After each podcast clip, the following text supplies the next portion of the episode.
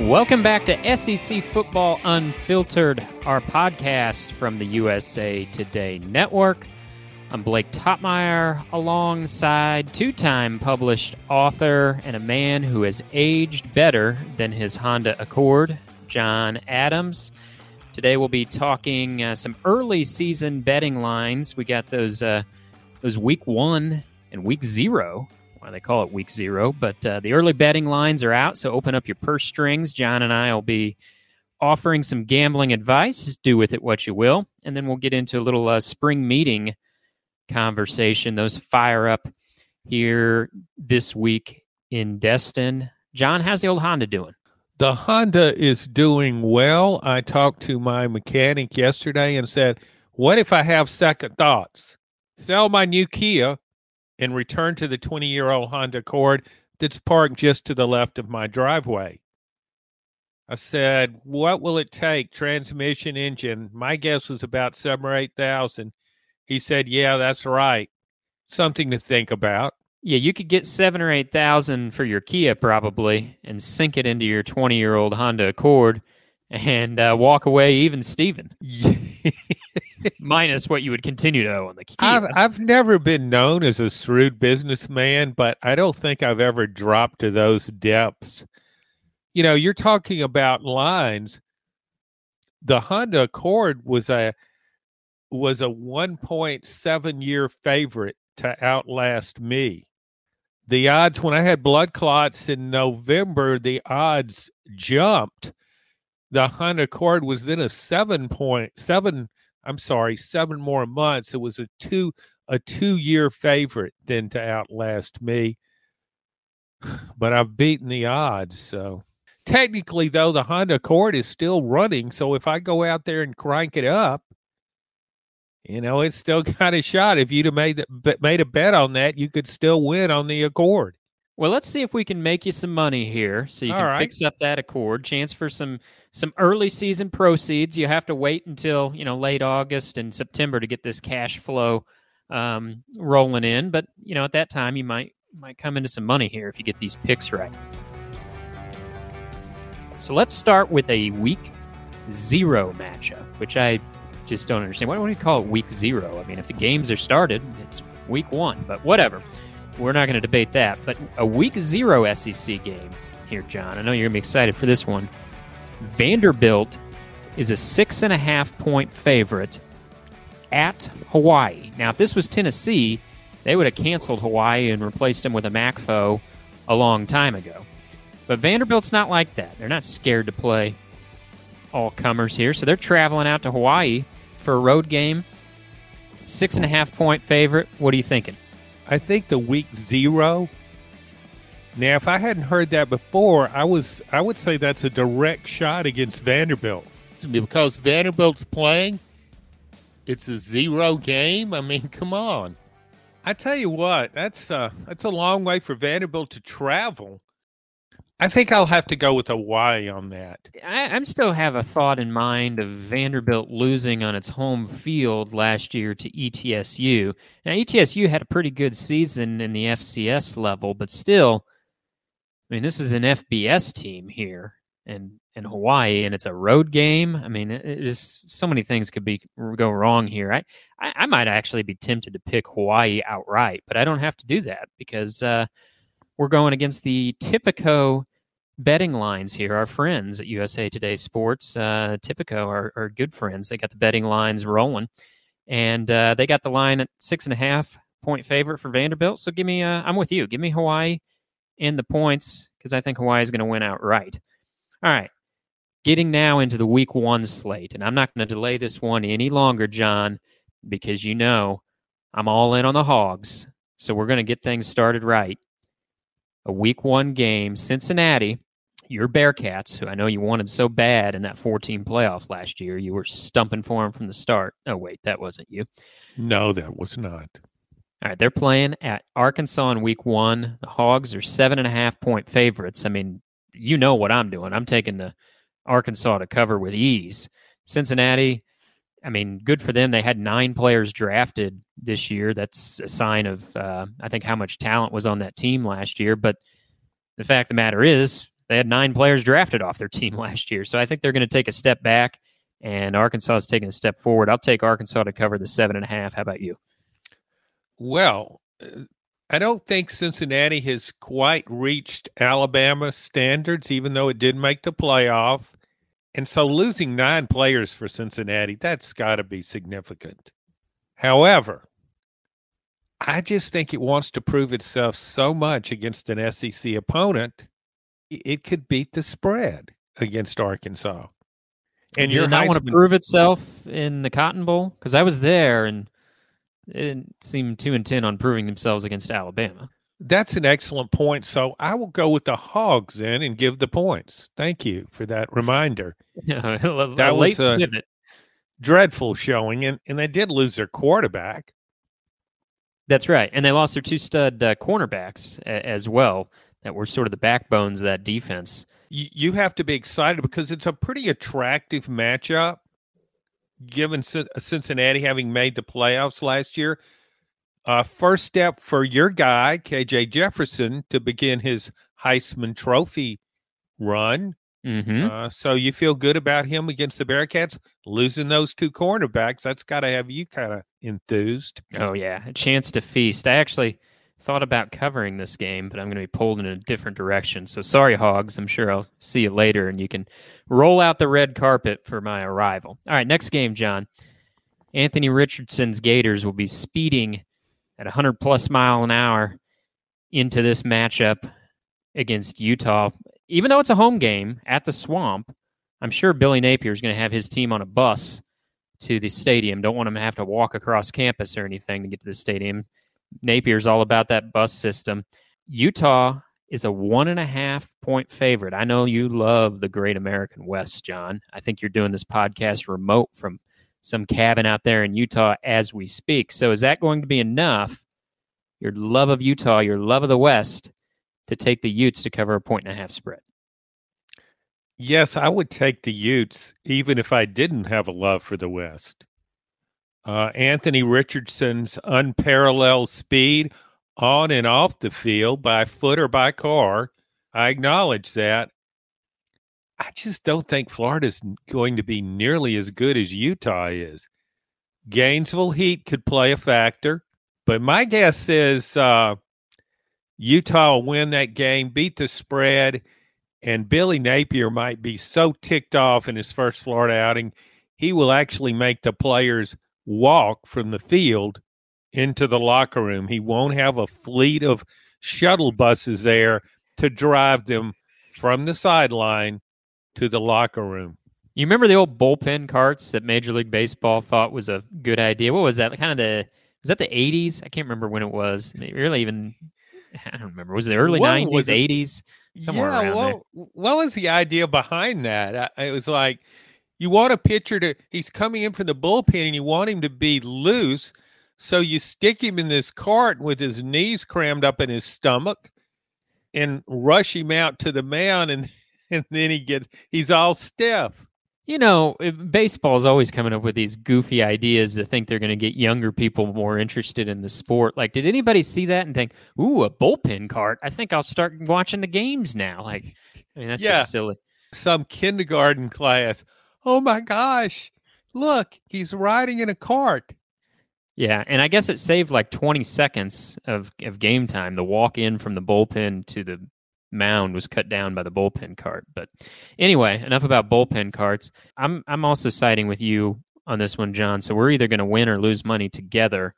Uh, I'm taking Utah to cover that that point half spread. They they bring back 13 starters in my preparation for this this podcast was reading up on the on the Pac-12. 13 starters. I, I think it's going to take a year or two for Florida to get going under Billy Napier. The one thing I'll say though, Florida fans can be a little fair weather, but when the swamp is packed, it's as rocking as as any stadium that I've ever been to. And I think first game of a new coach, marquee Power Five opponent here. I think the swamp could be rocking there for this one, and that that gives me some pause, but I'm still taking Utah. All right, we're going to stay out west, John. Utah State at Alabama, 37 and a half point favorites are Alabama. Now, I'm not sure what Utah State's NIL program is like. I haven't heard Nick Saban complaining about any uh, pay for play deals by Utah State, so he might feel comfortable going into this matchup versus uh, Texas A&M, who, according to Saban, has bought its entire recruiting class. So, what do you think? The fact that maybe Utah State's NIL program isn't quite Texas A&M, does that give Alabama the edge here to, to cover this 37 and a half point spread? I think one of the surest bets in sports is Alabama giving however many points the odds makers think in an opening game. Anytime I think of Alabama playing an open game, uh, an opening game, I, I go back to that Southern Cal game a few years ago when Alabama and Southern California was supposed to be really good that year. It was ranked in the top 25, and Alabama had a slow start and still won something like 51 to 7 or 10, some just awful uh, margin of victory there. So I love Alabama in opening games. Nick Saban has those guys ready to go. And he probably wants to show up show up Jimbo in that opening game. He'll probably be trying to outdo Jimbo's Aggies in the first game too. So he'll want to put on a big show. But yeah, I, honestly, for my with my love of the West, I feel very sorry for Utah State in in their Aggies. Yeah, I was going to say the fact that Utah State's mascot is the same as Jimbo's team might backfire on the Aggies from Utah in this one. However, I'm going to take Utah State. I just have this thing where when I see these monstrous lines, and I know this isn't good, this is why I don't actually bet on sports. but when I see these monstrous lines, I just have a hard time taking them. It's like when you play blackjack and you got the 16 there and the dealer's got a seven showing. You know you're supposed to hit. You know, you think, well, he's probably got a face card look, lurking. He's going to beat me with a 17 on my 16. But you're like, ah, I'm probably going to bust if I hit. And what if he doesn't have the face card under there? You just, you get spooked. I'm getting spooked by this 37 and a half point line. So I'm going to take Utah State, the other Aggies.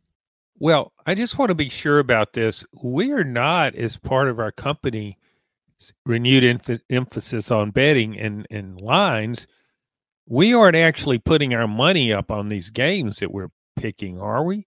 It's optional, but I was thinking maybe you'd put the accord on the line for your pick to click. You feel comfortable with that? No, not at all.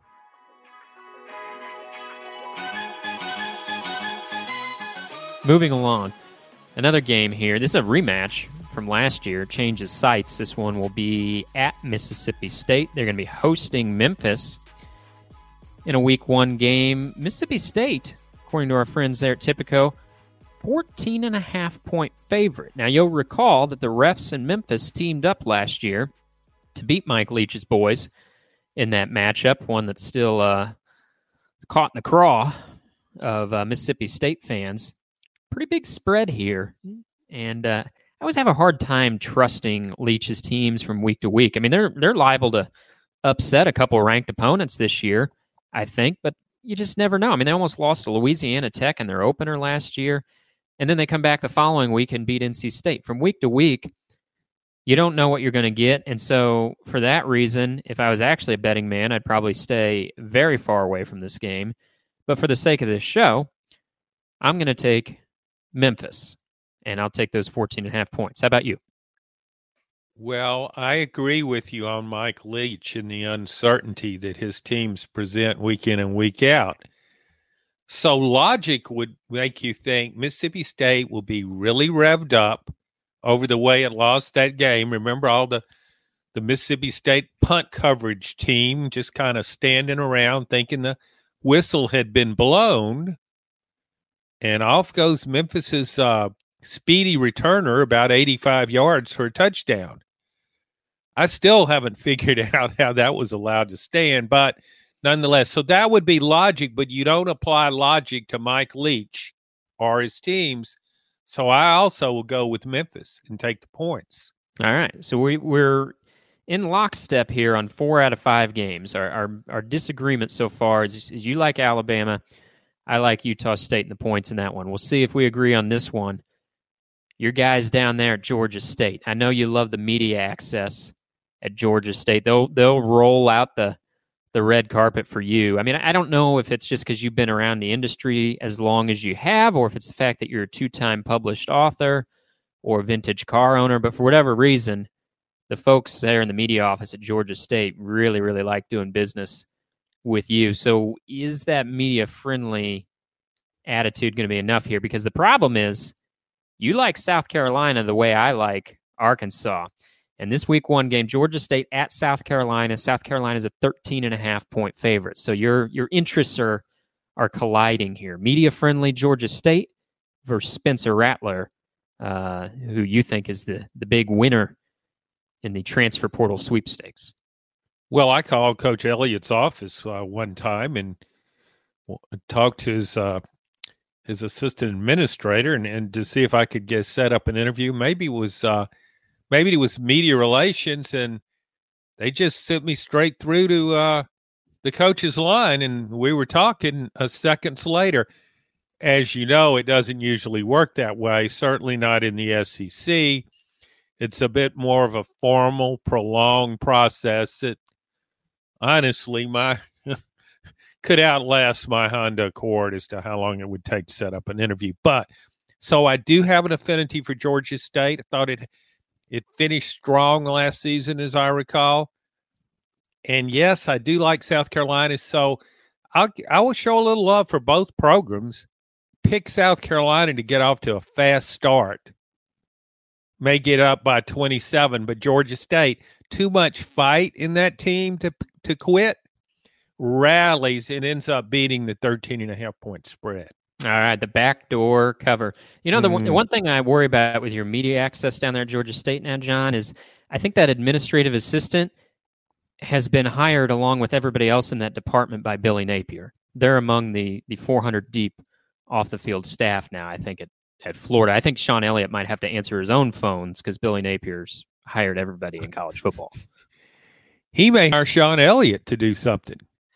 He, maybe, he could maybe Shawn Elliott's answering the phones there. Game, yeah, and get more than, than he was making. It.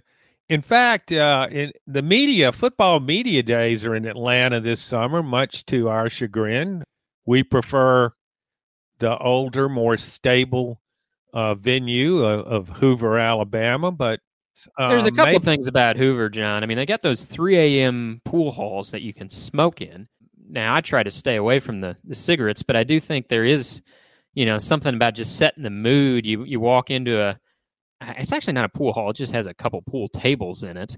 And uh, you know you got the locals playing there. You go head to head with the locals on the billiards tables and they you're just surrounded by smoke. And i hope the the doctors aren't listening to this episode. They'd probably recommend i go get checked out. But that really just sets the stage i think for the event for the season. Just shooting a few games of pool down there with the locals and and being surrounded by secondhand smoke yeah, I'm trying to I'm trying to picture that scene with you in there, Blake. You might look a little too smart for your own good in that place. Is well, I usually ever... walk in with uh-huh. Scooter, your friend Scooter Hobbs, sports writer down in Louisiana, and I I feel like that's a good a good balance. Our our dear friend Scooter is is a nice uh, yin to my yang, I guess. Great point, and I, I I'm not worried about you anymore because there hasn't ever been a barmaid that Scooter Hobbs couldn't walk into and belong. He will fit in anywhere. At first, I thought you were saying a barmaid. Like, I didn't know where this was going. Like the woman serving beers behind the bar, but it was made M A D E, not M A I. Oh, yeah. I'm you threw sorry. me off there for a second. I'm like, I don't know where this is going. A story about Scooter and a barmaid? Oh, boy. I could tell a story on that one too, but I won't. I didn't make a pick on this one. You got Georgia State. Uh, I'm going to go the other way. I do like your idea there for a backdoor cover from Atlanta's Panthers, but I'm going to take uh, South Carolina. They might get it done by about uh, 14 points, and with the line being 13 and a half from our fine friends at Tipico, I like South Carolina. All right, two games left, John. Oregon at Georgia. We're calling this a neutral site game, even though it's in Atlanta, de facto home game for your reigning national champion Bulldogs. 17 and a half point favorite. Dan Lanning's Ducks. He's going to try to top his old master there, Kirby Smart at uh, Georgia. Of course, Dan Lanning was a, a, coordinator on that staff last year that won a national championship. What do you think? Oregon era under Dan Lanning going to get started red hot, upset the national champions, 17 and a half point Georgia favorite. What do you like? No upset, but Dan Lanning will know every Georgia shortcoming. Not that there are a lot of them, but there are a few on offense. And I guarantee you this, Blake, he will have about every man he can put out there in, in the in the box, as they say, on, on defense. And for Stetson Bennett, Georgia's veteran quarterback, to prove himself one more time and throw deep into a secondary. But uh, so I kind of like because of Lanning. I didn't even like that hire, but in this game, in this situation, I, I won't be uh, hamstrung by that. I will pick uh, Oregon to cover. I'm going to do the same, and for similar reasons to this, I'm, I'm applying to Cincinnati. Georgia just lost so much off last year's team. I think they're going to be really good this year. They're built to reload. But in week one, you know, with so many new faces out there in, in the starting lineup, that concerns me a little bit. I, I don't think Georgia's going to lose, but 17 and a half is it's a pretty hefty spread to cover there against a you know one of the Pac-12's better teams. So I'll take Oregon and the points along with you. All right, last one, John. Game I plan to be at here in Week One. Be a Sunday night game actually. No NFL yet. So Sunday night, Florida State versus LSU in New Orleans. It will be a family affair for the Tigers, no doubt. LSU, two and a half point favorite. How do you see the Brian Kelly era getting started? You want me to bring back that old phony accent that I used to do? What do you think? Yeah, Is this going to be a family victory? It, it sounded really phony. In fact, it set me back when when I heard it. So, what's wrong with him? Then I realized you were you were in character at the time. Um, First of all, uh, the first thing that comes to mind is why aren't you going to be at the Oregon Georgia game? It's a 17 and a half point spread. I don't cover blowouts. I'm big time now, John. I'm trusting our friends at Tipico to set accurate lines here. You got two and a half point spread down there, New Orleans, and lid lifter for Brian Kelly. Oh, I got to go where the big game is. I don't know if it's the big game, but it's going to be a close game. And that should be my tagline. I, you know, I don't I don't cover blowouts. Well, but how about this? Uh, how about a little as an SEC columnist?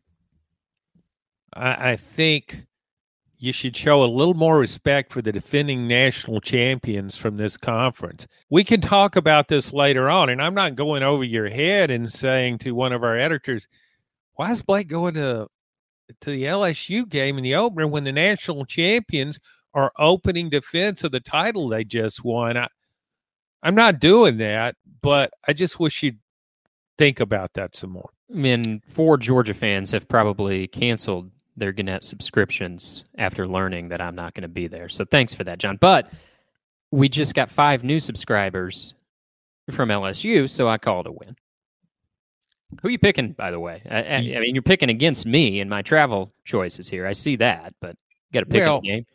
Here, here's what I want you to do though. The whole time you're down there for that game, try to be Southern. See, I don't have to try to be. I'm from. I'm Southern. I'm from Louisiana, but you've been here a while in Tennessee, the northern edge of the South. So, I'd like to see you be in character the whole time you're down there. I might get a set of cowboy boots, big old hat, and uh, you know, I think John, when I put on this faux Southern accent, I actually think I speak more Southern than you do, and you're from the South. God, if I went back to my hometown and spoke like that, I would get beat up. But they, nobody beat up Brian Kelly. It, it blew over. But I'm yeah, not Brian Kelly. Data.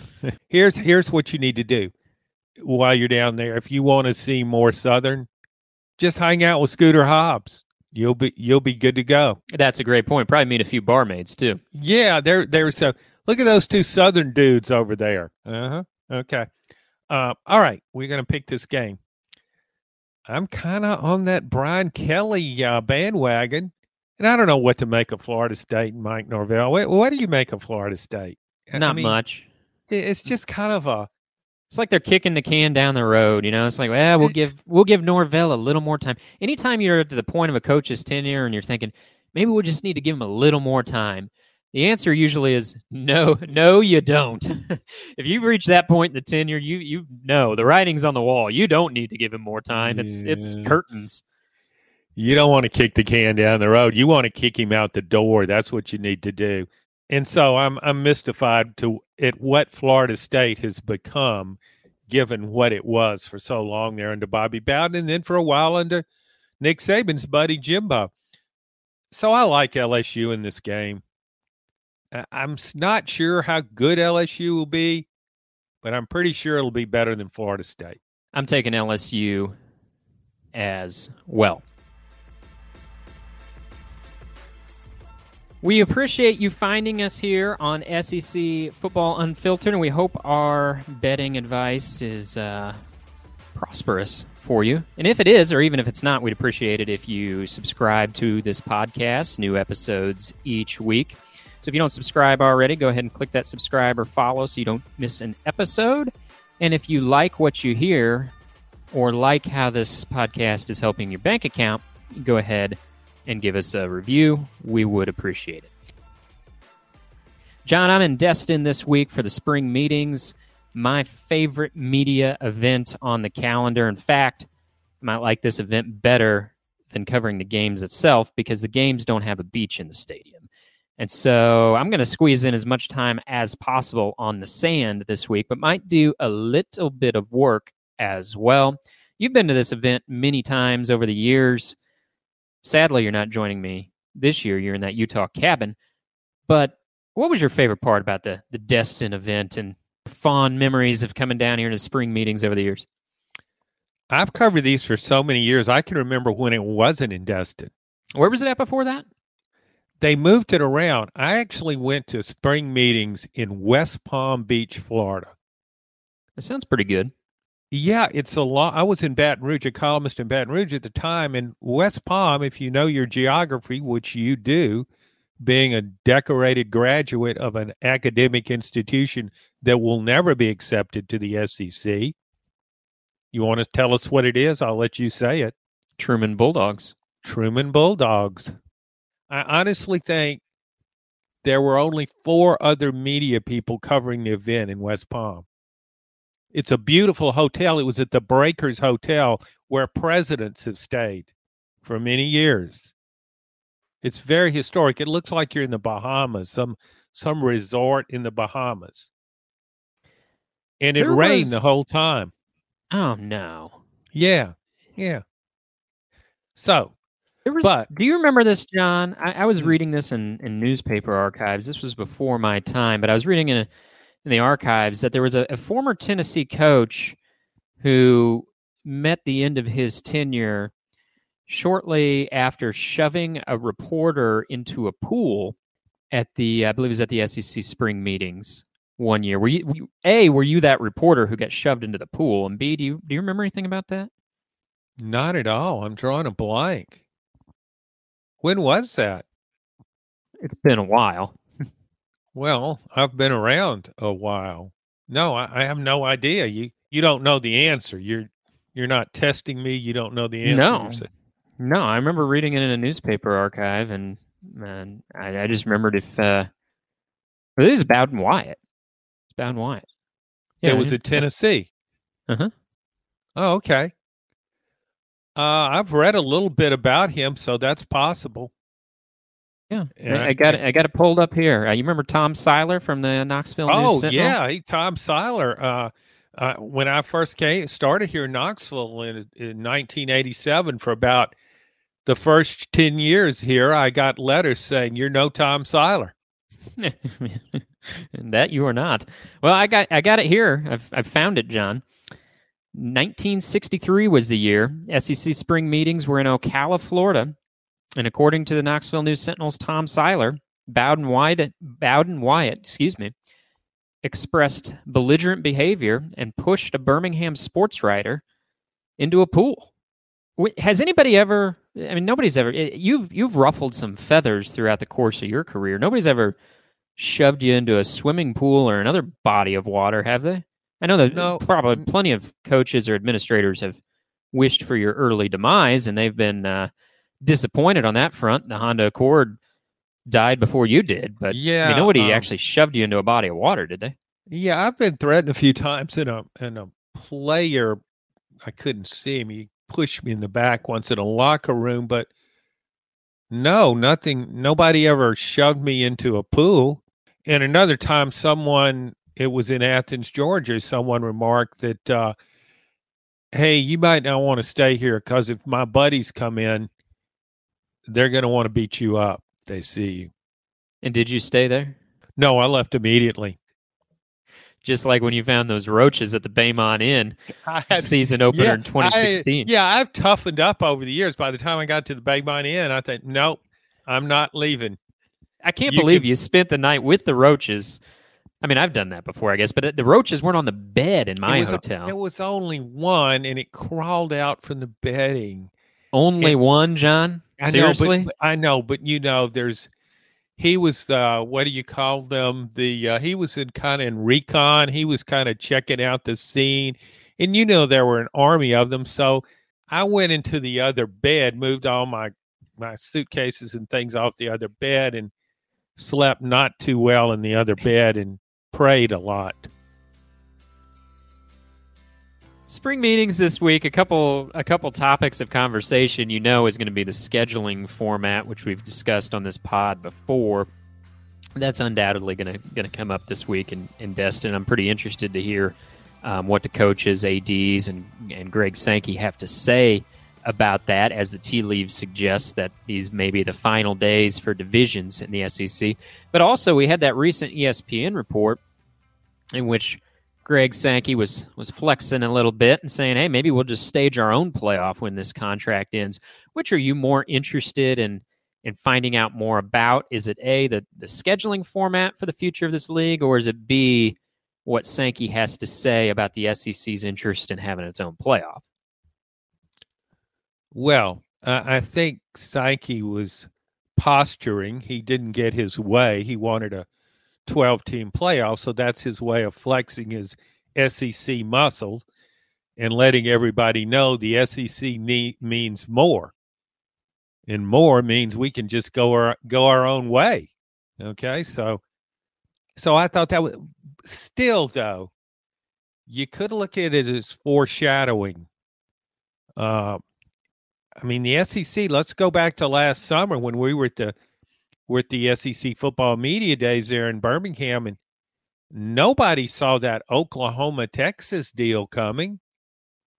And we were blindsided by that.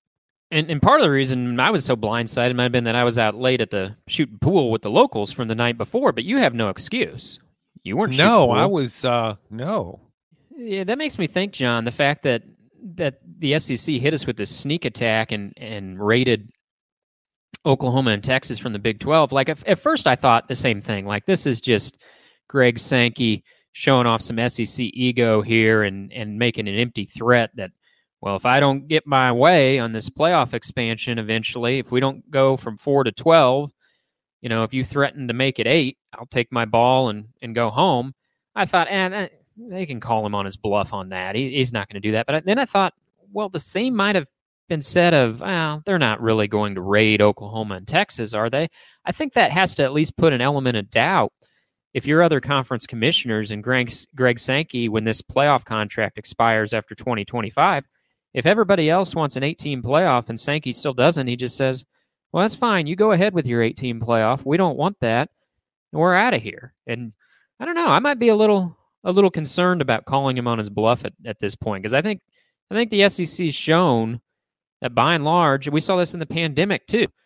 You know, Pac-12 and Big Ten said well, we're not going to play football this year, and uh, you know Greg Sankey in the SEC said that's fine. You can stage a, a tiddlywink season in your home, sheltered in place. We're going to go play football. You know, it, it didn't fold then, and sure enough, then the Pac-12 and and the Big Ten were uh, we're going to play some football games then after after that. So, yeah, I think we've seen that if you call the SEC on its bluff, don't be surprised if they flip over a pair of kings. Well, Blake, think about to me the SEC is two teams away from just leaving the rest of college football behind. Okay, it's going to two it's going to 16 teams by 2025 at the latest with Oklahoma and Texas. What if it enjoined Southern California and Ohio State? Get that West Coast market, get a superpower in Ohio State. It'll bid adieu to the Michigan rivalry because there will be so much gold at the end of that SEC rainbow. In Southern California, yeah, we're going to have a lot of long flights, but we're going to make a lot more money. Well, and the Big Ten is the one conference that you know is is rolling in the riches at a comparable rate to the SEC. So even if you couldn't get Ohio State, what if you could get Southern Cal and Clemson, and then maybe throw in a Miami and somebody else, get to twenty? even if you couldn't persuade Ohio State out of the Big Ten, I mean, at that point, you'd be a superpower, and you could really just stage. Big Ten has a playoff, SEC has a playoff, and if they want, the winners of each playoff could could meet in the end. But SEC, a, mighty, a Super League SEC versus Super League Big, Big Ten, and uh, you know the old AFL versus NFL type situation. You meet you meet in the middle with your winners from your your each respective leagues. Yeah, I, I just think college football in general has to listen when the SEC speaks. And it can uh, just as we're discussing, we're trying to analyze well what what was really behind those remarks. Well, I think they have they have to really consider the worst case scenario for them and pay attention. Maybe think uh, kind of like with the Marriott hotel chain. We don't want to lose John Adams. Platinum Premier. Titanium for life. Titanium for life. So if there were if there were a roach crawled out of the bedding at the Marriott, they would probably give me that hotel. Yeah, and the Baymont Inn is no Baymont. That's no Marriott. No, they they didn't care and said, "Well, did you feed him?" It's one of our pets, hotel mascot. All right, John, throw some money around. We, uh, we hope this betting advice is profitable. If not, don't bother emailing us. Just uh, head on down to your local bank branch and take out a loan, and maybe we can help you out in week two. Thanks for listening to this edition of SEC Football Unfiltered.